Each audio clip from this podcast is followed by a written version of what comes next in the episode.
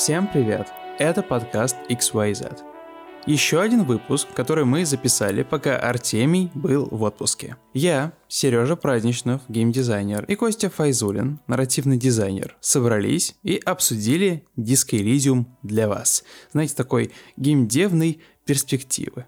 Поговорили про то, как сделать классного напарника, про то, как сделать диалоги смешными, про то, почему решает райтинг, про то, с чем сравнивали игру и многое-многое другое. Попытались взять и разобрать игру через такую, знаете, слегка специфическую призму. Надеюсь, вам понравится этот фрагмент, и вы получите от него какое-то удовольствие и пользу. А для тех, кто не следит за нашими новостями, напоминаю, на все курсы, вплоть до 14 мая, действует 30% скидка. Ну, то есть самая большая скидка, которая у нас когда-либо была на курсы. А если вы возьмете и найдете наш тайный промокод в описании к этому подкасту, то получите еще большую скидку. Все они стакаются. Поэтому, пожалуйста, если хотели сэкономить, обратите внимание на это предложение, а мы начинаем.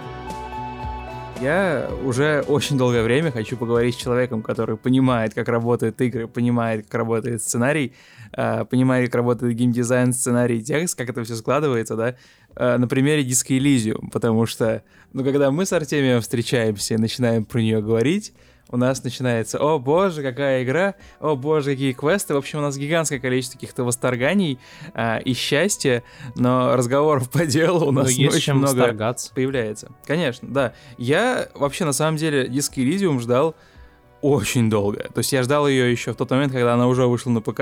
Я не мог в нее поиграть на ПК. Я сидел, знаешь, как последний партизан. Ждал, пока она появится на пятой PlayStation. Месяц назад она там появилась. И, ну, типа, I lose my shit, да, полностью. Потому что, ну, игра просто с- очень умная, очень смешная. И, и мне хочется понять, как, блин, так получается. Почему, типа, действительно хорошо написанный текст, э, текст, написанный с умом, текст, пытающий заставить тебя почувствовать себя либо умным, либо тупым, либо обманутым, берет и создает, ну, такое гигантское количество, да, классных эмоций формата никакая постановка, никакой CG, ничто не работает, если у тебя фиговый текст. И ребята из Заума, они, видимо, просто взяли, знаешь, раскусили ДНК э, таких культурных произведений и сделали просто какую-то фотонную нахер атомную бомбу. Потому что, я, я, я признаюсь, эта игра, над которой я постоянно смеюсь. Хотя ситуации... ну, Там нету гигантское количество прям таких, знаете, юморных ситуаций в обычном понимании. Ну, она ироничная, да.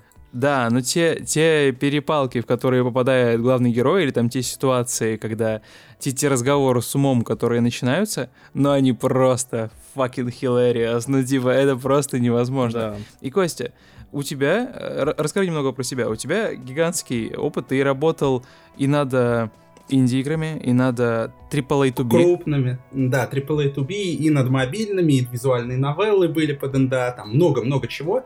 И я сразу хочу ответить, почему так получилось. Достаточно посмотреть на историю жизни главного человека, Да-да, кто стоит создателя. Его, да, его история — это сплошное страдание, если вы почитаете. И это, кстати, и из текста в игре тоже ну, понимается, считывается, то что человек прошел через вот серьезное дерьмо. То есть, ну, видимо, настолько сильная депрессия была, настолько он на дно опустился, но хватило... Если да. кто не знает, его зовут Роберт Курвиц, и он, собственно, писатель эстонский. Вот, и он, ну, у него хватило сил как-то себя взять в руки, как барон Мюнхгаузен вытянуть себя за свои же волосы, за свою же косичку. И, скажем так, естественно, не он один писал игру, но видно, что вся игра, скажем так, под одним видением. Он всех авторов, действительно талантливых, кто с ним работал, он смог, э, э, скажем так, собрать их э, в как музыкальный ансамбль, где они играют все одну, пускай разнообразную, там, полифоническую, но все же они играют одну про мелодию. И это очень важно, потому что несмотря на вот мы все сейчас обсуждаем разные квесты, там, разные ситуации. По факту, если это смешная вещь, по факту игра геймплейна простейшая. То есть это ну, перемещение. Да. Как Сибирь. Да, да нет, Сиби- Даже в Сибири есть пазлы. Нет, сложнее. Да, здесь игра, здесь два элемента. Это, э, да, ну ладно, окей, три. Э, перемещение, э, выбор в диалоге и броски кубиков. Да. Все. Ну, можно, можно назвать подсистемой, собственно, это вот, э, скажем, все, что связано с развитием персонажа, как он раскидывает скиллы, ну, что непосредственно влияет на прохождение, и вот это вот кабинет мыслей, где ну, по факту это те же скиллы, образно будем считать, похожая система. Ну, да. Чем больше у тебя раскачан навык, тем больше да, у тебя этот да, скилл да, да. То есть в этом плане игра очень простая. То есть мы не делаем э, какие-то совершенно разные действия, у нас супер простые механики. Но как это все написано и как они играют с основными темами, это вот действительно круто. Это действительно, ну, огромный труд. То есть, и многие считают, что ну вот, это текстовая игра, что там, там, ну сколько я буду считать, там, наверное, десяток... Зачем играть в книги, если их можно читать, а, да? Ну, типа, все говорят, чтение — это симулятор чтения, ну, не знаю, мне кажется, мне, мне, мне кажется, мы так или иначе э, э, на этом симуляторе, на этом тренажере каждый день э, занимаемся. То есть, я не рассматриваю. Просто тут, скажем, проблема, опять же, не в самой Disco Elysium, если есть вообще проблема, а проблема в ее восприятии и в какой дискурс возникает вокруг этой игры.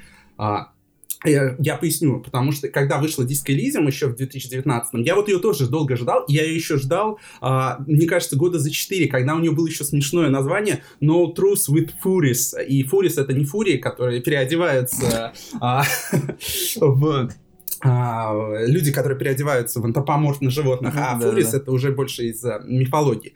Вот, они, слава богу, поменяли название на Elysium, который гораздо лучше характеризует и, и мир игры, и вообще настрой. А, вот. И когда, естественно, игра вышла, ну, сейчас-то уже они больше говорят, но не суть важно, всегда были диалоги, э, ну, диалоги, дискуссия была, что вот диалоги, сюжет, и наконец-то они сделали РПГ без боевой системы, боевая система не нужна. Вот здесь, я считаю, вот это очень такая тонкая грань, э, где вот дискурс ушел не туда.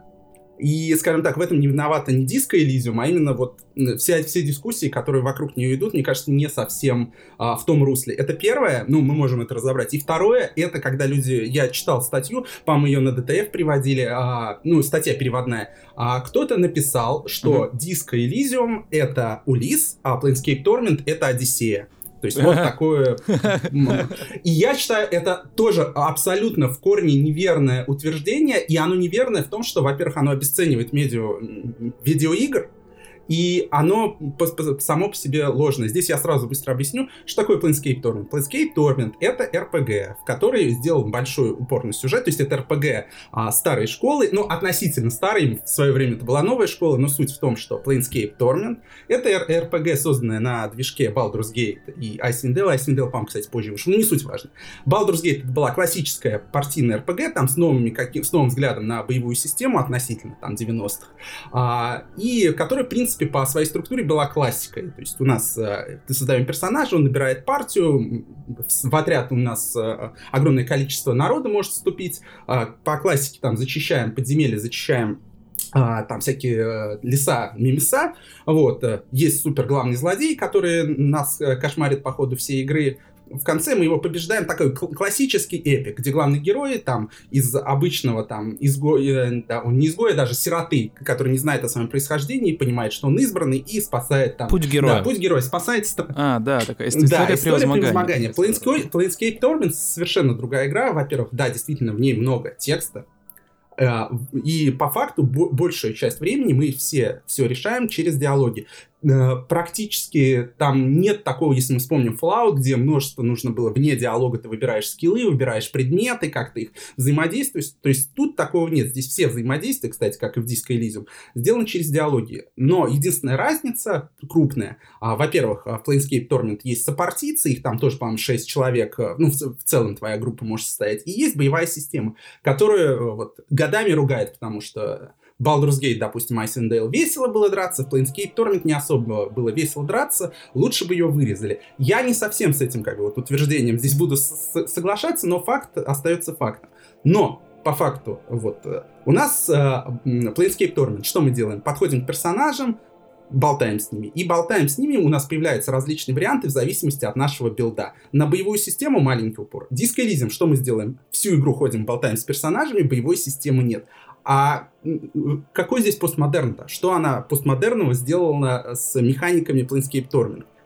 ну, ничего. То есть здесь э, как бы подмена понятий. Потому что если мы возьмем, начнем читать Одиссея и возьмем Улиса, то есть там по факту и, и то книга, и то книга написаны словами, там буковки, и мы читаем. Но как они написаны, совершенно меняется. И э, здесь вот поэтому не, между ними есть вот этот постмодернистский какой-то диалог, постмодернистское взаимодействие, мы понимаем.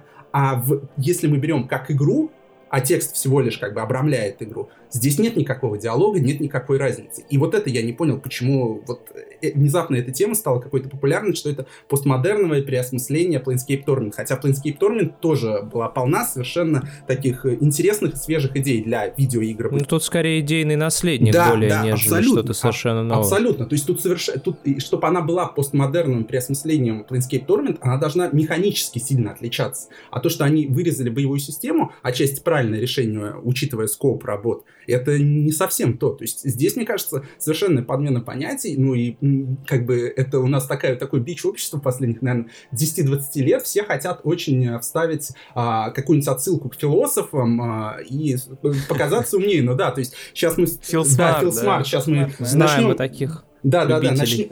На, на, у, убежим к Платону, к Аристотелю, потом там вспомним Декарта, там Канта, Гегеля, потом перейдем там к Бертрану Расселу. Еще надо да. параллельно с этим пить на самом деле. Пить, пить, чтобы... да, да, да. Винцо. Да, там потом Нет, прям по тяжелый, причем уже сразу желательно. А, и, и каждый напиток на да, там говорить, вот рюмочка за Лакана, рюмочка за Дериту, там, рю... а вот мы сейчас прям стакан пива за Мишеля Фуко выпьем. То есть а я... Ерша, делаем алкоголизм, алкоголизм осмыслен у, у меня, да, у меня, как бы, мне кажется, у меня наоборот подход, чем меньше нужно вот э, вспоминать о каких-то философах, тем лучше. Диско Элизиум, несмотря на множество смыслов, которые за, заложены в текст, это в первую очередь игра очень э, демократичная, игра очень дружественная. А, да, допустим, изначально для русского человека, который, ну, не занимается серьезно английским, был большой барьер именно в языке. Но сейчас с переводом, mm-hmm. а, если вы готовы читать, у вас да. не будет создаваться такое впечатление, что вы продираетесь через какую-то Готов, гору, Готовы читать и слушать, даже читать потому что, извини, да. за, исключением, что, за исключением одного квеста. Да.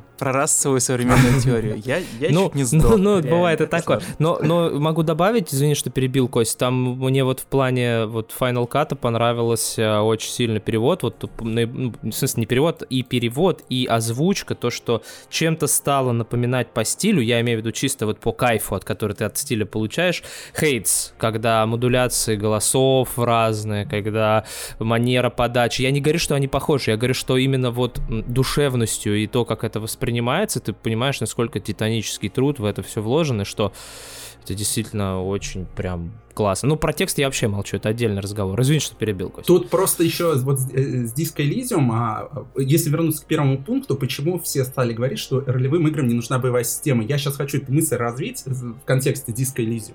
А Disco Elysium реально очень хорошая игра, и, наверное, это в топ-3 моих игр 2019 года. Топ, наверное, второе место это Baba is You, и первое это Outer Wilds, не Outer Worlds. Вот здесь главное не спутать, это важная вещь. Вот, да, но... да, да, это, мне кажется, бесконечный мем на самом деле. Да, бесконечно. С названиями этих двух игр.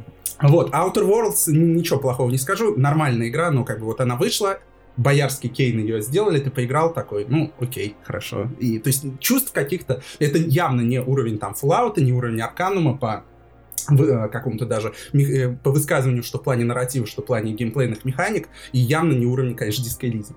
Так вот, Elysium, во-первых, э, тут две вещи есть.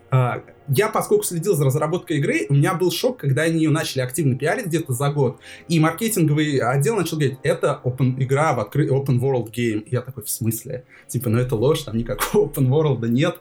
Вот, то есть она они ее там камерная, наоборот, очень. Да, она абсолютно камерная, да. И я помню, когда появ... она только вышла, некоторые люди, в принципе, справедливо начали ругаться, что им продавали чуть-чуть другую игру. Даже не взирая там, они не касались того, что в игре нет боевой системы, а именно вот за то, что все-таки эта игра по факту это адвенчура с, со скиллами, со статами. В какой-то степени она даже ближе, ближе, вот такая старая серия была у Сиеры ныне, ныне покойной или нет э, студии, это Quest for Glory, где мы выбирали там 3-4 класса персонажей, и по факту у нас типа квест, где ино, иной раз у нас есть там боевые сценки, иной раз у нас э, нам дают выбор решить там задачку как волшебник, воин или э, разбойник.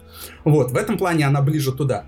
И э, тот вот дискурс, который начался, что э, ролевым играм не нужна система э, боевая, чем она плоха? Э, в чем плохо этот дискурс? А, в том, что Disco Elysium при всех своих плюсах чуть-чуть не дотягивает вот именно по каким-то описаниям, по какому-то вот характеристике до, до полноценной РПГ. Я объясню почему. Э, что такое РПГ? В РПГ всегда есть какое-то приключение, неважно, там, вы там, э, спасаете мир или просто там убиваете миллион крыс в подземельях, канализациях.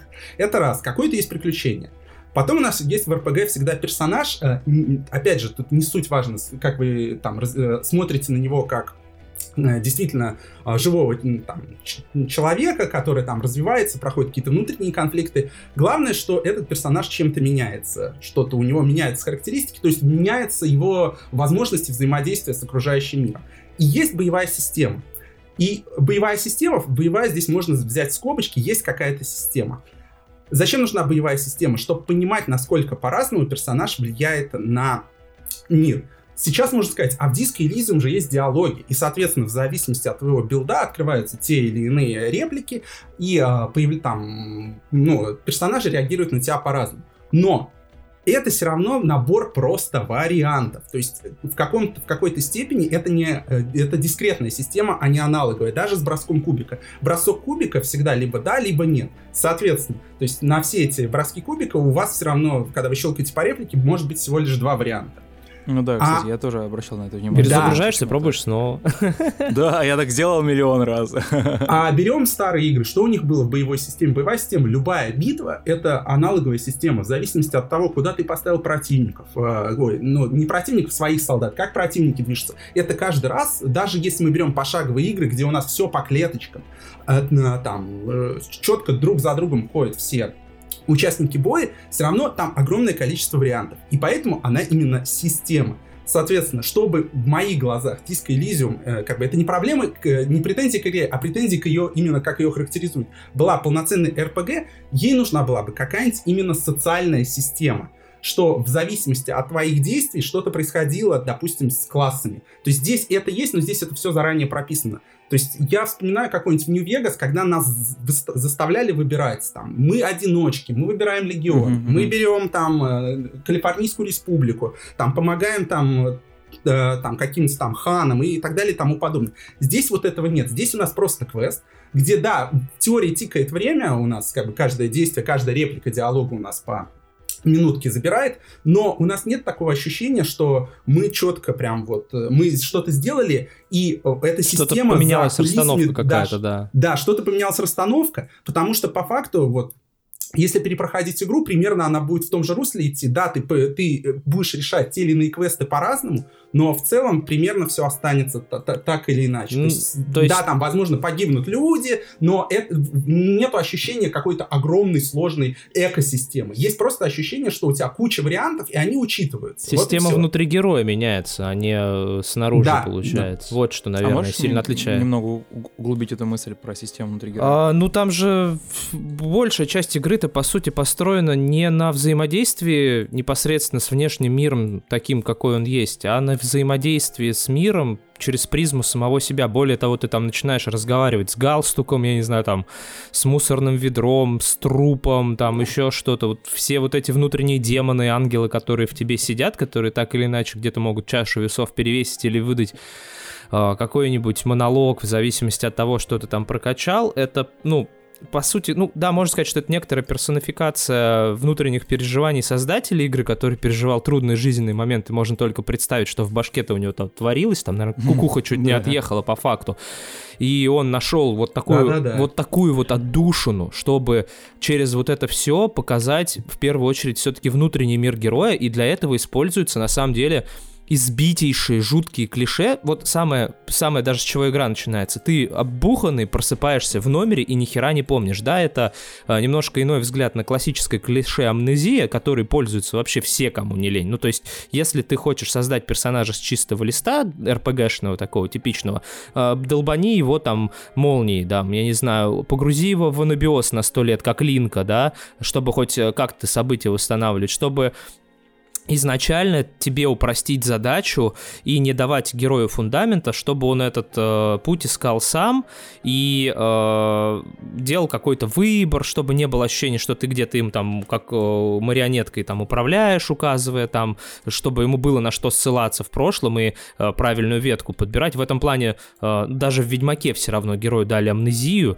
э, тем не менее, несмотря на то, что большая часть людей, которые там книги читали, прекрасно понимали характер героя, и выбор все равно был достаточно там плюс-минус однозначно, ну, из разряда Триса или там Енифер, это все равно обе там прикольные чародейки, да, там, э, хотя каноничная типа Енифер, хотя он и с Трис там Шуры Муры мутил, но мы отвлеклись. Да, реально, вот. каноничная Енифер, да. Oh, да, конечно, он с ней там мутил, более того, по некоторым сведениям, Геральт, что... Геральт любит, да, да. Он там с кем, с кем только не. Э, вопрос не в этом, то, что там все равно даже применили это клише. Здесь применили это клише немножко с, э, скажем, я, наверное, бы назвал с ироничной стороны, потому что то, как это все раскрывается, оно, э, условно говоря, ты не делаешь какой-то выбор по новой, по чисто, а ты, по сути, что-то вспоминаешь, что ты так или иначе когда-либо делал и в этом участвовал. То есть система, она все равно внутри тебя, она просто завесу тайны, скажем так, э, приоткрывает, и вот эти все перки, по сути, это как, э, не знаю, окошки в детской игре, где тебе шоколадку надо взять, там, типа, на календаре, хм. да, там, заветного дня, и ты просто, ну, тем или иным путем это делаешь, да, выбирая определенный, не знаю, там, вкус шоколадок открывая, а по сути ты ничего нового или там принципиально там для героя не открываешь, то есть он все равно так или иначе его внутренний мир помнит, кто он такой. То есть ты детектив, да. чувак. Вот э, вспомни, это же э, классическая процедура. Ты должен сделать то-то, то-то и то-то. У тебя выбор так или иначе ограничен все равно этими вещами. То есть Костя правильно сказал абсолютно, что это полная дискретность, э, но подается это так, что, ну, даже классический тоже момент, когда издевка такая, некоторая ирония над э, темой избранного, да, классическая РПГшная тема, герой избранный, все, там, капец, разбегайтесь все. Даже здесь она подана под таким соусом, что ты там, там нет выбора какого-то э, избранного. То есть ты либо коп-суперзвезда такой, типа из разряда, ну, зазнайка, там, эгоист, и то это ни на что особо там прям глобально не влияет, ты просто сам себя, по сути, так окрестил, да, и зависит от того, какой выбор ты делаешь. Или ты жалкий коп, который, по сути, оказывается... Sorry, ну, коп, да. Эдаким МакКонахи, да, такой, только еще больше пьющим, наверное, вот. Ну, я, по крайней мере, его отыгрывать мне больше всего нравится, не знаю почему. Или там коп апокалипсис. То есть там, заметьте, нет ни одного выбора, где ты там, я не знаю, а, клишированный коп из а, дешевых детективов, который прекрасно... Ты можешь, ты можешь, можешь, можешь сделать коп да, детектива. Можешь. Это, наверное, самый неинтересный вариант будет, потому что, скорее всего, у тебя волна, да. Да, и все равно да, это издевается над тобой. Все равно тебе даются какие-то варианты, которые, ну, такие, так или иначе, такой, так, так, а тут остановимся, поболтаем с мусорным баком, типа, из-за разряда. То есть все равно игра над тобой издевается, и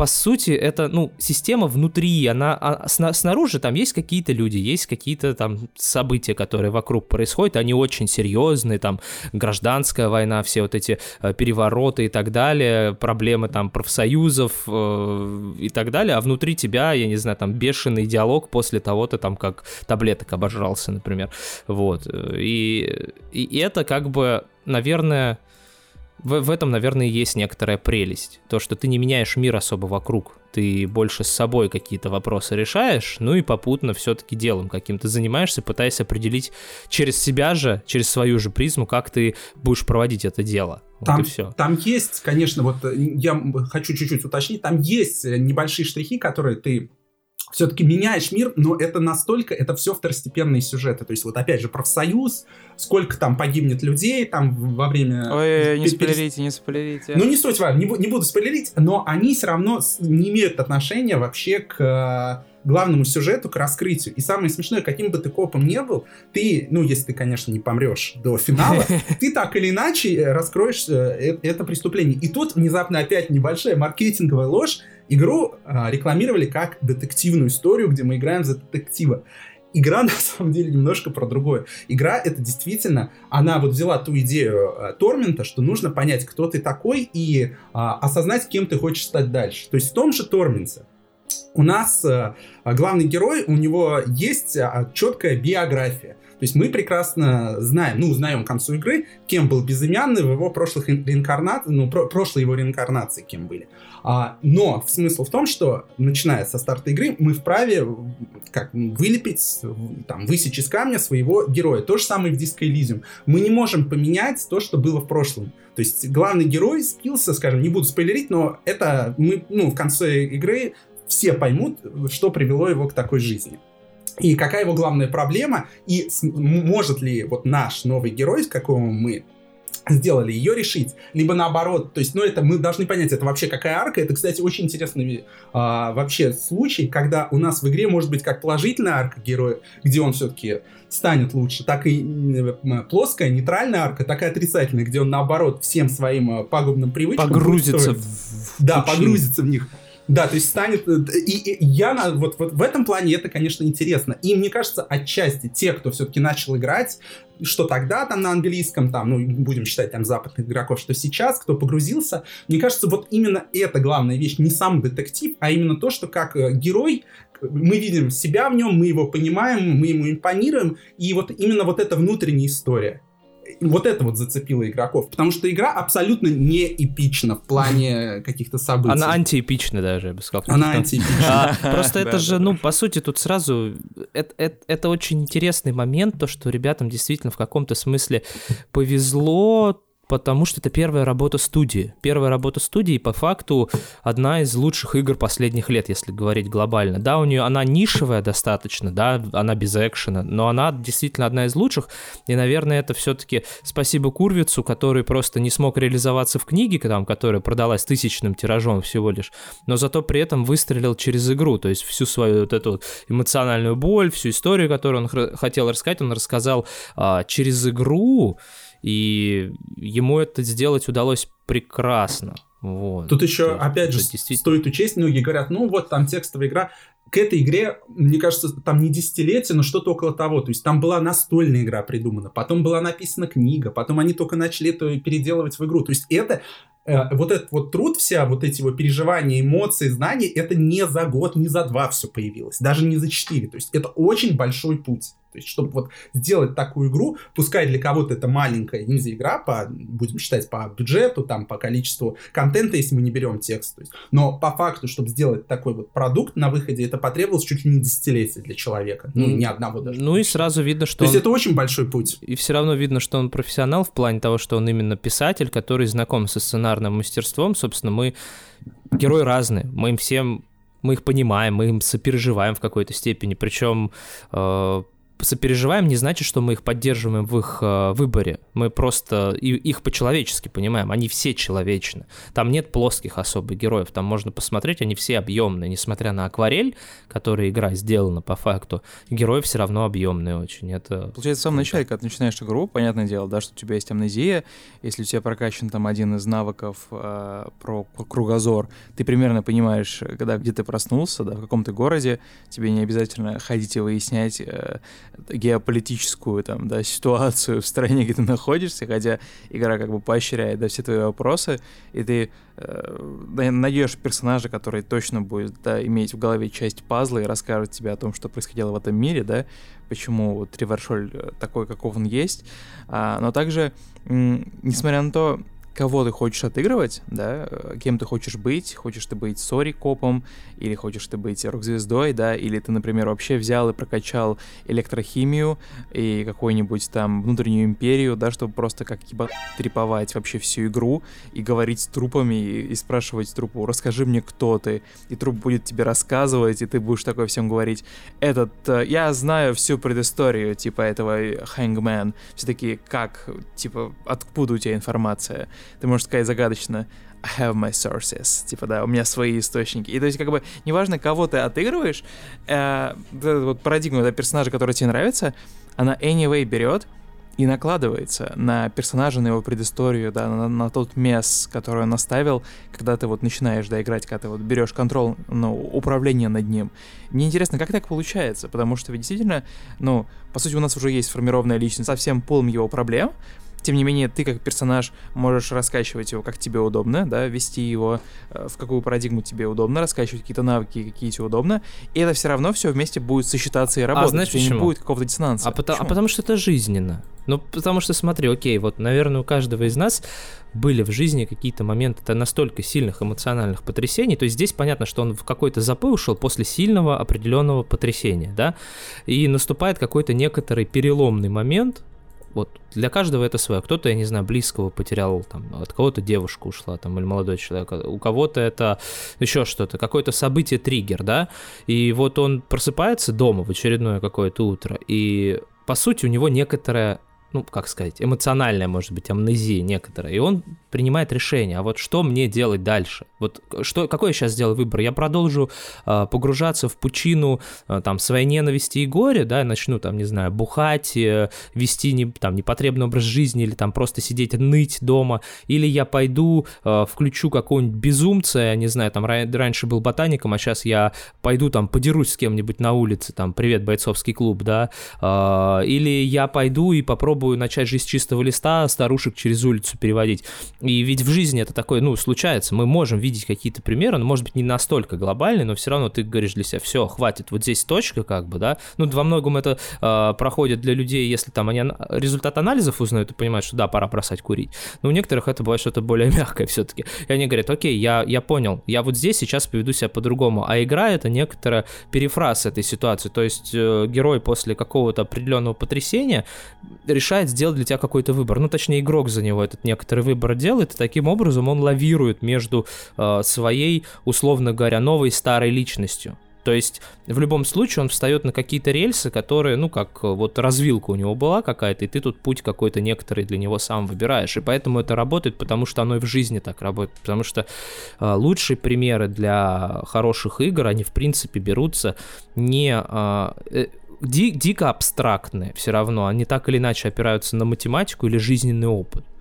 Вот здесь опирается на жизненный опыт, поэтому много текста, поэтому какой-то выбор, поэтому эмоциональная какая-то близость к персонажу, потому что ты понимаешь, что, блин, а кто не просыпался, не знаю, после попойки с друзьями, а в доме ни капли больше ничего не осталось например.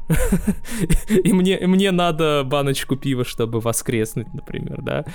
Вот, и так далее. Но только тут все глобальнее, и все. Ты его понимаешь как в мелочах, так может быть и в каких-то более крупных моментах. Ну и условно, опять-таки, клише, и игра над тобой продолжает издеваться над всеми клише, в плане того, что классика РПГ это когда у тебя есть определенная цель, ну, условно, спаси принцессу, а ты тут же начинаешь отвлекаться на все побочные дела. Пойду я поиграю в гвинт, пойду я там э, побухаю, пойду я там э, что-то еще поделаю, и у тебя так или иначе фокус размазывается, расплывается, и твои внутренние цели как игрока и э, цели персонажа начинают идти в диссонанс в некоторые, да. Э, это нормально, это, во многом это неизбежно. Здесь игра пошла хорошим оригинальным путем, они тебе дают, по сути, временное ограничение в виде, ну, день, и тебе надо платить за хату, да, то есть у тебя все равно ограничен, но при этом ты можешь просто миллиард заданий взять, не выходя особо из отеля даже, поговорив там э, с этим, ну, барменом, который не бармен, и с теткой там, с Кицураги там, и еще там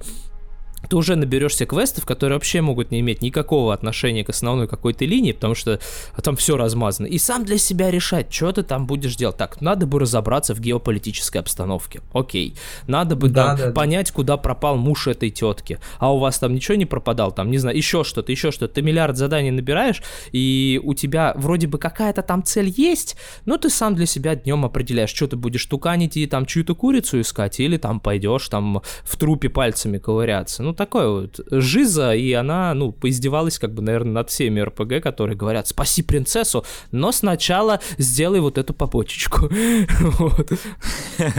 Нет, на самом деле это очень интересная мысль, да. Да, тут же вот какой смысл? То есть возьмем Fallout 4 какой-нибудь, у нас там начинается, похищают ребенка, и ты такой, где мой ребенок? Там, ты либо мама, либо папа нужно найти ребенка в пустошах, и пошел там строить свое убежище. Здесь, э, и, ну, вот у многих игроков, соответственно, диссонанс, что вроде бы сюжетка тебя толкает быстрее и быстрее расследовать, искать, но сама игра дает тебе все инструменты, чтобы заниматься там, инструменты и возможности, чтобы заниматься чем угодно. Здесь же у нас главный герой действительно пьянющий просыпается в трусах, и ему сообщают, да вы детектив, вообще должны расследовать. И, соответственно, тут уже такой контекст, что главный герой вполне может сказать, да пошли вы в задницу, типа, с вашим трупом пусть гниет, я пойду там э, собирать бутылки на улице. И я э, там доку... до... пытаться докурить окурки и облизать там засохшее там вино и пиво с барной стойки. То есть здесь в этом плане прямое попадание. Это раз. А второе, что я хотел добавить, а, а, у нас по факту, несмотря на то, что бэкграунд героя, который мы узнаем с течением там времени, он все в камне, он одинаковый для всех. У нас с каждым, э, при каждой новой дозе там информации о прошлом герое, у нас есть выборы и есть по факту диалог даже между игрой и игроком. Игрок сам должен отреагировать на прошлое героя в зависимости от его новых, скажем так, установок. Если он раньше был там алкоголиком, наркоманом, неудачником, хочет он продолжать такую жизнь или нет – то есть вот в этом тоже большой, мне кажется, ее а, такой плюс. То есть мы здесь, опять же, это отсылка к Торменту такая. То есть мы сами решаем, готовы ли мы быть такими же, как раньше, или мы все-таки будем меняться. И кем, э, вот да, мы все-таки не, не, не, там, не пример табулы расы чистого листа, потому что, ну, предыдущие события, предыдущая жизнь так или иначе влияет на героя, хотя бы на его физическое и психологическое состояние. Вот, но все же здесь всегда вот этот есть такой диалог даже не в плане механики, а именно игра тебе дает информацию, игрок, прежде чем даже сделать выбор, он сам решает вообще для себя он даже, возможно, через себя эту ситуацию, ну, невозможно, скорее всего, мы все через себя пропускаем, даже на интуитивном уровне, и пытаемся понять, какого мы хотим Гарри вылепить в итоге. А на самом деле, я еще обратил внимание на такую забавную вещь. А, помимо того, что, да, что, что тебе нужно как-то get by, э, ну, вероятно, в конечном итоге, да, разгадать загадку, там гигантское количество настраивается таких-то деталей, про коррупцию, про наркоторговлю, э, пока ты играешь, и на самом деле гигантское количество, да. Клубок становится, в общем, больше и глубже, но ты в процессе можешь как бы э, словить ну, не, не хэппи-энд, а bad, bad ending. То есть ты можешь закончить игру. То есть ты можешь либо сесть на очень неудобный стул и, и умереть нахер на нем, потому что, ну, это не стул, это просто чудовище, да, и все, конец игры. Либо у тебя может дух настолько сильно упасть вниз, что ты такой, а что я вообще делаю в этой бранной жизни, почему я вообще этим занимаюсь, и все, и ты просто получаешь, типа, номер газеты, да, из Реваршоля, что ряды покинул еще один полицейский. Это забавно, это, ну, это не звучит как механика, но это как бы еще одна вещь, которую ты держишь в голове, да, выбирая какие-то, принимая какие-то решения, э, принимая, что скажешь, как ты будешь действовать. Это забавно, мне кажется, потому что это такой, знаете, своего рода, ну, такой сп- способ сдерживания себя, сдерживания такого мини-апокалипсиса. Ну, тут такая, мне кажется, вот именно сочетание чи- чистейшей адвенчурной части и вот немножко РПГшности. То есть мы берем... А, э, во многих РПГ ты четко знаешь, вот ты попал там в данжен, вот ты видишь врагов, вот ловушки, вот у тебя заклинания, и у тебя уже сразу в голове какой-то план просматривается. Здесь немножко уже по-другому по-другому. Здесь уже как бы каждая ситуация, каждая, она уникальна. И тут нужно из контекста см- смотреть. Да, здесь есть механика у тебя там здоровье и психическое, ну, физическое и психическое здоровье. И, соответственно, то есть оно у тебя тратится. Но ты зачастую, по-моему, если не ошибаюсь, ты не можешь э, эти варианты предугадать. По-моему, там нет, такого, нет такой возможности их предвидеть. Как во многих есть РПГ, где ты подсвечиваются варианты, там, допустим, этот вариант там требует а, там, концентрации, там, убеждения, по-моему, там такого нет. То есть ты наугад иной раз жмешь и смотришь, все-таки э, пенальти к тебе применили или нет. Хочу, как человек, который немного, да, профессионально деформирован, а, поболтать про голоса, потому что, ну, я полагаю, что, Костя, ты прошел игру в оригинале. Раз. Да, в оригинале. В оригинале, без озвучки. Без озвучки. А, без, э, да, красиво звучащих голосов. А Final Cut, он предлагает, на самом деле, мало того, что практически каждый персонаж, да, в игре озвучен, и она, и она звучит, и это, это очень важно, мне кажется, это меняет, на самом деле, вообще твое восприятие, когда ты играешь в процессе, так они еще и нашли какой-то совершенно, знаешь, не, неограненный алмаз э, на роль э, главного, да, голоса разума.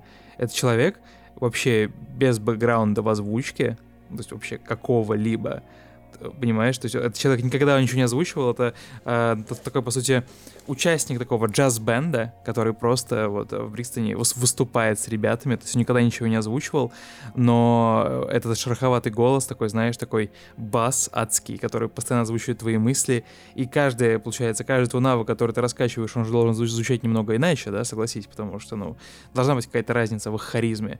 Э, мне кажется, ну, вот такая, такая, вот такой, такой толстый мазок, да, авангардистский, как э, озвучка, хорошо написанная, э, мне кажется, это очень сильно меняет расклад. Только в позитивном ключе глубоко влияет на то, как, как ты воспринимаешь игру. Потому что я точно понимаю, что мне бы было недостаточно, да, фантазии и не слышать их голосов, когда играю в эту игру, потому что, ну, голос — это, мне кажется, важная часть персоналити. То есть какой, какой бы ни был текст, да, какие бы ни были диалоги, когда вот не хватает этого вот маленького тача, это работает немного иначе. Ты уже успел прикоснуться к Final Cut? Я не успел прикоснуться к Final Cut, но я с тобой абсолютно согласен. И, э, во-первых, если не ошибаюсь, ты же можешь это и не слушать, это раз, если ты хочешь быстро читать, там, хочешь сам в своей голове. Это раз. И второе, а, я просто прекрасно понимаю, я проходил на ноуте, а, то есть ноут был близко со мной, я прям читал как такую визуальную новеллу, вот именно вот эту те, текстовую часть. А ты сидишь, допустим, ты сидишь с консолью, ты, у тебя телевизор далеко, ты сидишь и представляешь, ты смотришь просто все время в игре, ты смотришь а, там правую, на, на, там, на правую часть экрана все время. И то есть читаешь, читаешь.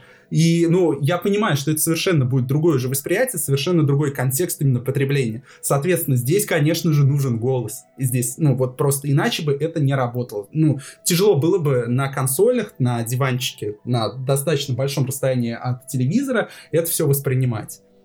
То есть здесь абсолютный плюс. И то, что я, кстати, заметил после этого, что во многих других играх мне захотел, захотелось озвучки, которых их нет. Я понимаю, что, конечно, это ужасные требования, потому что это сразу... А, например, сейчас я скажу, ну, в Route Zero мне бы хотелось текст. А. Вот, но э, Kentucky Route Zero меня... Э, то, что она 7 лет выходила, и, конечно, Disco Elysium меня испортило впечатление от этой игры.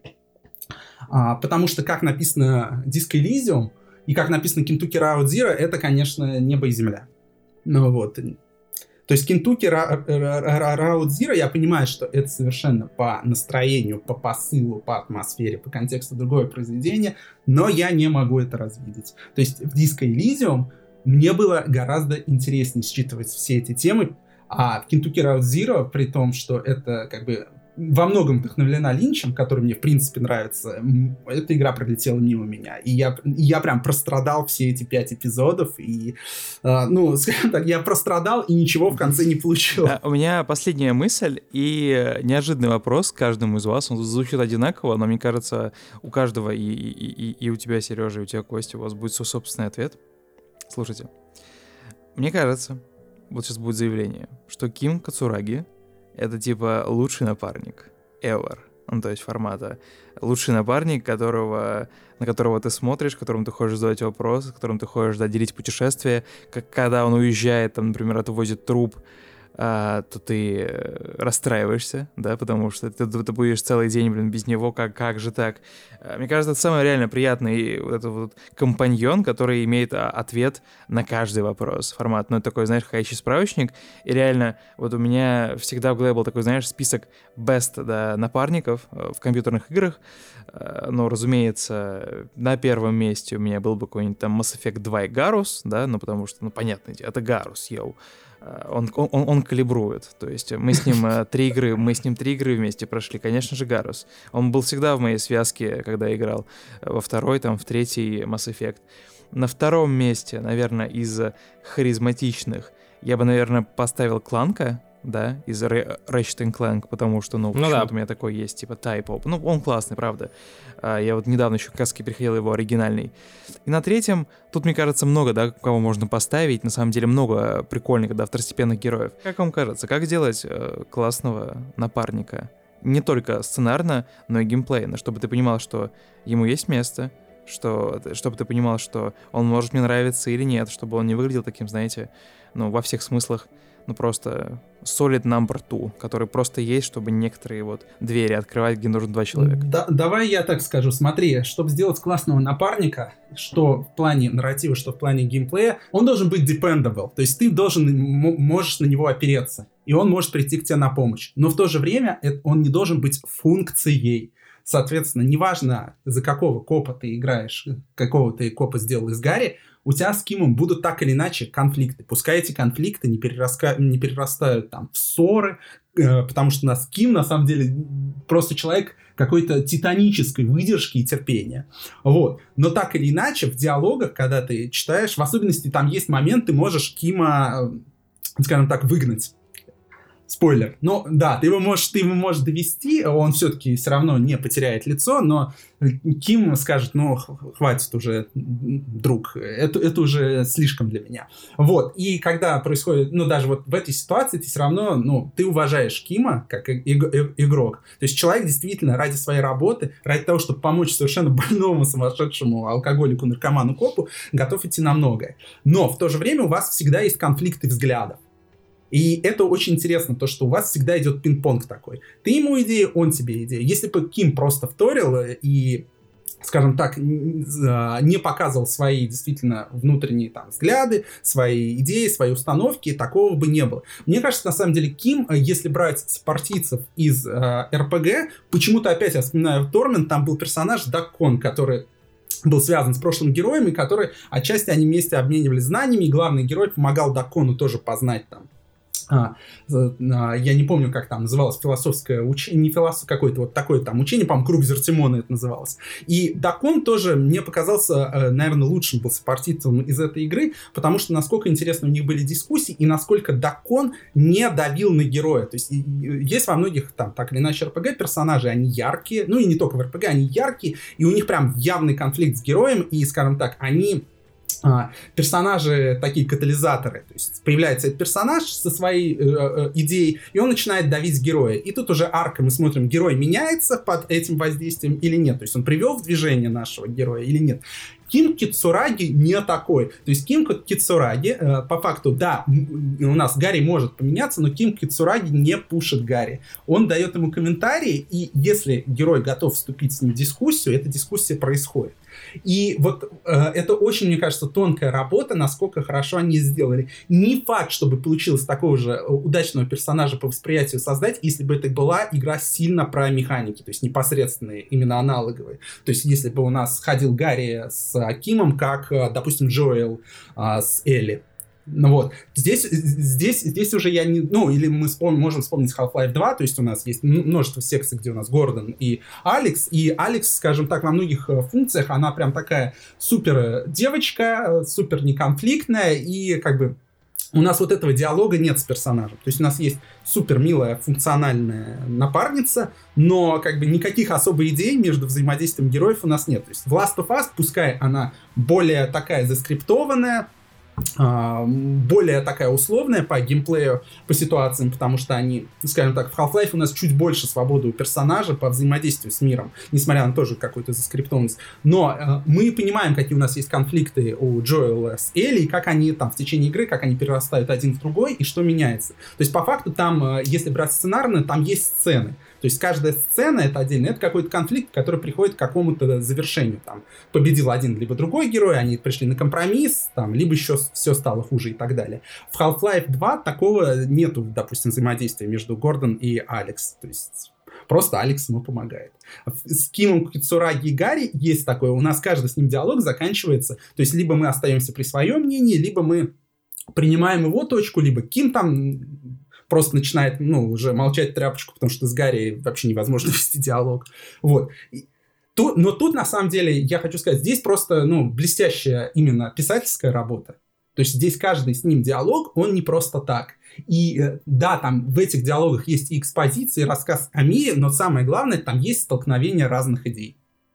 И вот это именно столкновение разных идей, оно настолько, напис... настолько хорошо написано, что, нам, э, что мы можем симпатизировать как одной стороне, так и другой.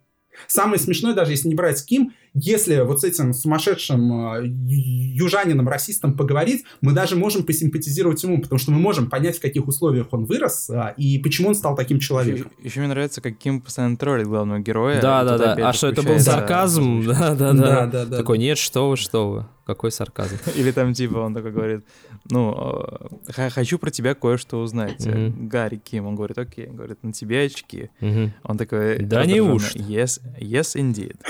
Такой типа, он говорит, с чем это связано? Он такой, can you guess? Да там много, да, Ну, это постоянно какая-то химия офигенная, голосовая. Просто прекрасно. Вот, ну... Вот тут даже, опять же, даже эта ситуация, это конфликт. То есть, если мы выбираем этот ответ, спросить его про очки, ну, то есть, это Ну, это задирание. Заведомо вот идиотский вопрос. Заведомо ну, да, идиотский конечно. вопрос, который, скажем так, ну, не, не самый приятный, не самый корректный. Вот, то есть у нас уже мы сами являемся катализатором конфликта, и мы смотрим, как он решится, как мы... И нам интересно, как, как отреагирует э, герой, на самом деле. Да, это клево. А можно я тогда свою тогда 5 рублей?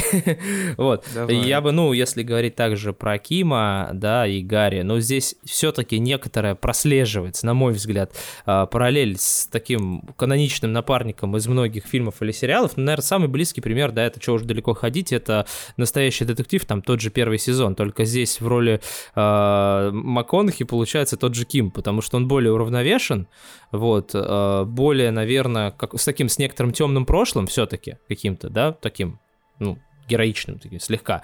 Э, но они очень круто, Костя правильно заметил, друг друга дополняют так или иначе. То есть и Киму не чужд некоторый юмор, и Гарри может быть достаточно серьезен и так далее. И если говорить про лучших напарников в играх, я тоже, наверное, с Костей полностью соглашусь, чтобы дополнение было и сюжетное, и геймплейное, нужно создавать некоторые а, как точки соприкосновения, где ты понимаешь одного героя и другого, где они там смотрят в одну сторону, но и то, в то же время, а, когда они смотрят в противоположную, но при этом спина к спине и друг другу спину прикрывают, то есть все равно готовы пойти там и в огонь и в воду, наверное, для меня вот в этом плане неплохие достаточно примеры были э, спутники из оригинального первого э, Dragon Age. Вот, потому что спутники на самом... Опять-таки, это тот, тот же старый BioWare. Вот, то есть там спутники были достаточно хорошо проработаны, у каждого из них была своя какая-то история, и у каждого из них были какие-то свои, даже зачастую личные мотивы э, быть главным героем. Та же Мориган, например, да, она же там не потому, что бездумный слеп, ой, какой ты герой, пойду-ка я с тобой, а у нее свои как бы были изначально мотивы, но она, тем не менее, была также готова и в огонь, и в воду, и прикрыть спину, но при этом она достаточно конфликтная тетка, с которой было интересно какие-то там вести диалоги. И если такой герой попадается, то он сразу становится как бы и объемнее, и на его фоне ты начинаешь переосмыслять какие-то, допустим, поступки героя, и ты зачастую принимаешь сторону, соответственно, даже не героя, а этого спутника, ну или как минимум ты его просто хорошо начинаешь лучше его понимать. В этом плане, например, тот же Атрей из God of War, ну вот не дотянули. Бегающий лук со стрелами, как, ну, обилка на ножках по факту, да, плюс добавок неумирающий, и вся эмоциональная связь идет в основном через кат-сценки какие-то, да, ну, типа, да, папа с сыном, вот сын там бегает, может какая-то запрещена жестокость, конечно, да, там э, дитятку, там, чтобы он валялся, его душил какой-нибудь да. монстр, но тем не менее, если бы они наплевали... Может душить Да, условно, если бы они так сделали, э, да, чтобы именно геймплейно э, и ты мог приходить где-то к нему на помощь. И, ну, там, да, есть конфликт, опять-таки, отец-сын, но он передан не через геймплей, скажем так, и он не передан, ну, даже не знаю, там все больше кинематографичное, там приемы исключительно кинематографичные. Если попадают все-таки моменты, когда именно геймплей это хорошо перенимать, это очень клево. Опять-таки тот же Disco Elysium дает такую возможность, потому что игра чистый геймплей по факту, но он как бы весь литературный, да, и через э, вот эту вот словесную перепалку ты э, героя, получается, раскрываешь как своего, так и своего напарника, и это это реально очень клево. Вот. Ну, в God of War я хочу добавить просто еще вот эти кат-сцены, как, кстати, в The Last of Us, у тебя нету над ним никакой власти. Да. То есть ты Крата скажет то, что он хочет сказать. И мне кажется, вот там чуть-чуть больше это диссонанс виден, чем The Last of Us. The Last of Us как-то, поскольку это все-таки Элли там изначально не дочь Джоэла, и у них такие э, напряженные отношения, там по-другому это воспринимается. И то есть вот там вся арка персонажа такой, окей, Джоэл, в принципе, я с тобой согласен, идем. В God of War все-таки, ну раз такое чувство, что можно было вставить хотя бы пару э, совершенно косметических вариантов э, диалога, чтобы э, хотя бы мы, как отец, попытались успокаивать Атрея. ну да, или даже какие-то чисто маленькие, несущественные геймплей, ну не геймплейные, а около геймплейные вещи, например, когда в том же Last of Us, я говорю сейчас про первый Last of Us, есть момент, когда в магазине ты запрещаешь Элли взять игрушку ну вот, там они в детском этом отделе, вот, и там игрушки валяются, и ты говоришь там, типа, пошли, все, оставь, идем дальше. И если подзадержаться и Джоэл будет спиной развернуть камеру, будет видно, как Элли тайком берет эту игрушку, кладет к себе в сумку, а потом дарит этому пацану. То есть в следующей катсцене нам просто показывают, что она дарит. И если не посмотреть этот эпизод, то есть ты его легко пропускаешь. Но вот эту мелочь можно увидеть, что она берет и поднимает, несмотря там на слова Джоэл. То есть все равно вот этот конфликт некоторый есть. Я это все равно возьму, я сделаю здесь, как я хочу. То есть ты чувствуешь, что персонаж-то живой. Он не заскриптован так, как ты вот ему приказал, он там побежал выполнять, а все-таки он более живой. Реально нужно сильно, блин, постараться, чтобы персонаж, чтобы у, тебя была с ним химия, да, чтобы он отождествлялся, как будто бы он живой. Понятное дело, что ты играешь в игру, в игру прямо сейчас, понятное дело, что он не живой, он скриптованный и прочее, но это вот эти вот маленькие ощущения, когда ты, знаешь, играя, выбирая диалог, боишься его обидеть, когда такое происходит, мне кажется, это это, это, это путь к чему-то к чему-то правильному. Значит, что-то сработало. Ну, Значит, к этому типа, и надо стремиться. Во всем этом есть смысл потому что когда он действительно какой-то, ну, просто беспонтовый мистер, мистер Фанкшн, ну, это как-то немного сад. Я хочу в конце слегка поболтать про курсы, потому что я точно знаю, что у Кости скоро готовится курс, но у тебя, Сережа, геймдизайн уже долгое Есть время такое, существует, да. развивается. Новый э, курс уже будет 15 июля. У нас сейчас действуют большие скидки. Можешь вкратце рассказать про то, как там у тебя дела на курсе? Что происходит, интересно? Так. Кто уже нашел работу? Э, Ну, у меня, да, есть, во-первых, несколько студентов, которые уже нашли работу, причем э, парочка из них нашли работу не даже не в мобильных играх, которые часто бывают входом в индустрию, а именно в инди-индустрии. Я очень за них рад и горд, и они реально очень клевые ребята, и э, прям видно, как они прокачались. Но тут как бы не только мои заслуги, но это они еще сами большие молодцы, потому что так или иначе ни один курс тебе не может дать прям вот все-все-все-все на свете. По сути, это как некоторая дверь, да, и мы чуть-чуть приоткрываем, и вот, смотрите, ребят, есть так, так, так, так, но дальше заходите что-то делать, там ве- вещи в этом чулане переставлять, наводить порядок, ты должен все-таки сам. Ну, короче, если говорить про курс.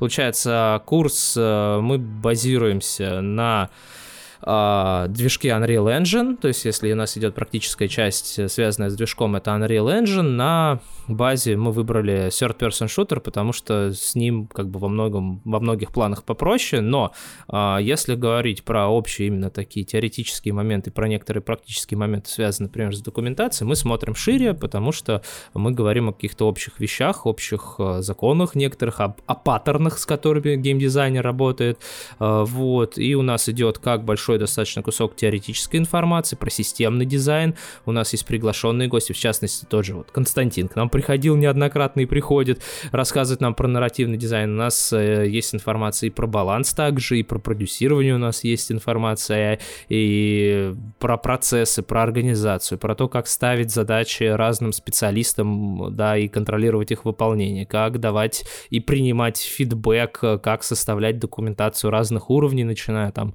от концепт-документа и заканчивая боевым паспортом на моба. Вот. И, собственно, да, практика, проект, в котором мы своими ручками э, делаем персонажа, ну, в смысле, не модельку делаем, мы берем, используем готовые какие-то вещи, вот, делаем э, фичи, беги, прыги, там всякие, стрельбу, и там искусственным интеллектом тоже так подзанимаемся, вот. Ну и помимо этого есть э, э, всякие разные э, дополнительные активности, в частности, вот, перекочевавшая к нам из э, курса по level дизайну активность такая, как челленджи, например, когда ребята самоорганизуются, э, мы даем какое-то интересное задание на, на определенное время, там, на коротенькое, и ребята его выполняют, и потом мы подводим какие-то итоги, итоги э, и это очень клевая практика, потому что ребята между собой в первую очередь э, много взаимодействуют, общаются, фидбэчат, и, наверное, это э, самое главное достижение нашего курса, то, что у нас есть коллектив, который реально готов прийти на помощь, э, дать какую-то объективную критику, там, помочь, выслушать, дать совет и так далее. То есть это такой прям обмен, обмен знаниями во все поля. Ну и да. студенты между Н- собой, немножко и между немножко студентами. институт, да, такой. Блин, ну, Академия. деле Академия, просто. Костя Академия, шутку да. называет. Академия XYZ. Да, я, я оставлю ссылочку и промокод в описании под всеми тайм-кодами, чтобы вы смогли это все увидеть, да, и сэкономить, если вам нужно. Гигантское количество полезной информации есть на сайте, в частности, да, и что такое диплом, что будет в рамках него происходить, когда, когда он начинается, я напомню, 15 июня, про менторы, про полную даже шифровку курса, про полную программу по неделям, что вы будете делать. Ну и в конце самое интересное про то, сколько это стоит и как можно оплатить. Напомню, что у нас есть функция беспроцентной рассрочки, про которую многие забывают. Это такая классная штука, когда ты берешь, разбиваешь цену на курс на несколько больших кусочков, все проценты покрывает школа, и просто в месяц платишь там определенную сумму, чтобы просто не брать и не валивать все сразу за один раз. Требования очень простые, у вас должно быть гражданство РФ, вам должно быть 18 лет или больше, и у вас должна быть справочка либо об официальном трудоустройстве, либо о самозанятости. Это все делается за 5 минут. Костя, когда у тебя выйдет курс, мы снова встретимся и снова про него поговорим, расскажем, что происходит внутри. А пока будем как могил сидеть. Мне кажется, у нас был очень классный фрагмент про диско Elysium. Спасибо большое, что как фонтаны знаний дали мне из вас спить. Мне кажется, получилось очень круто. Спасибо большое. Спасибо тебе большое, Спасибо, Дим. что позвал, да. Да, спасибо. Счастливо. Счастливо.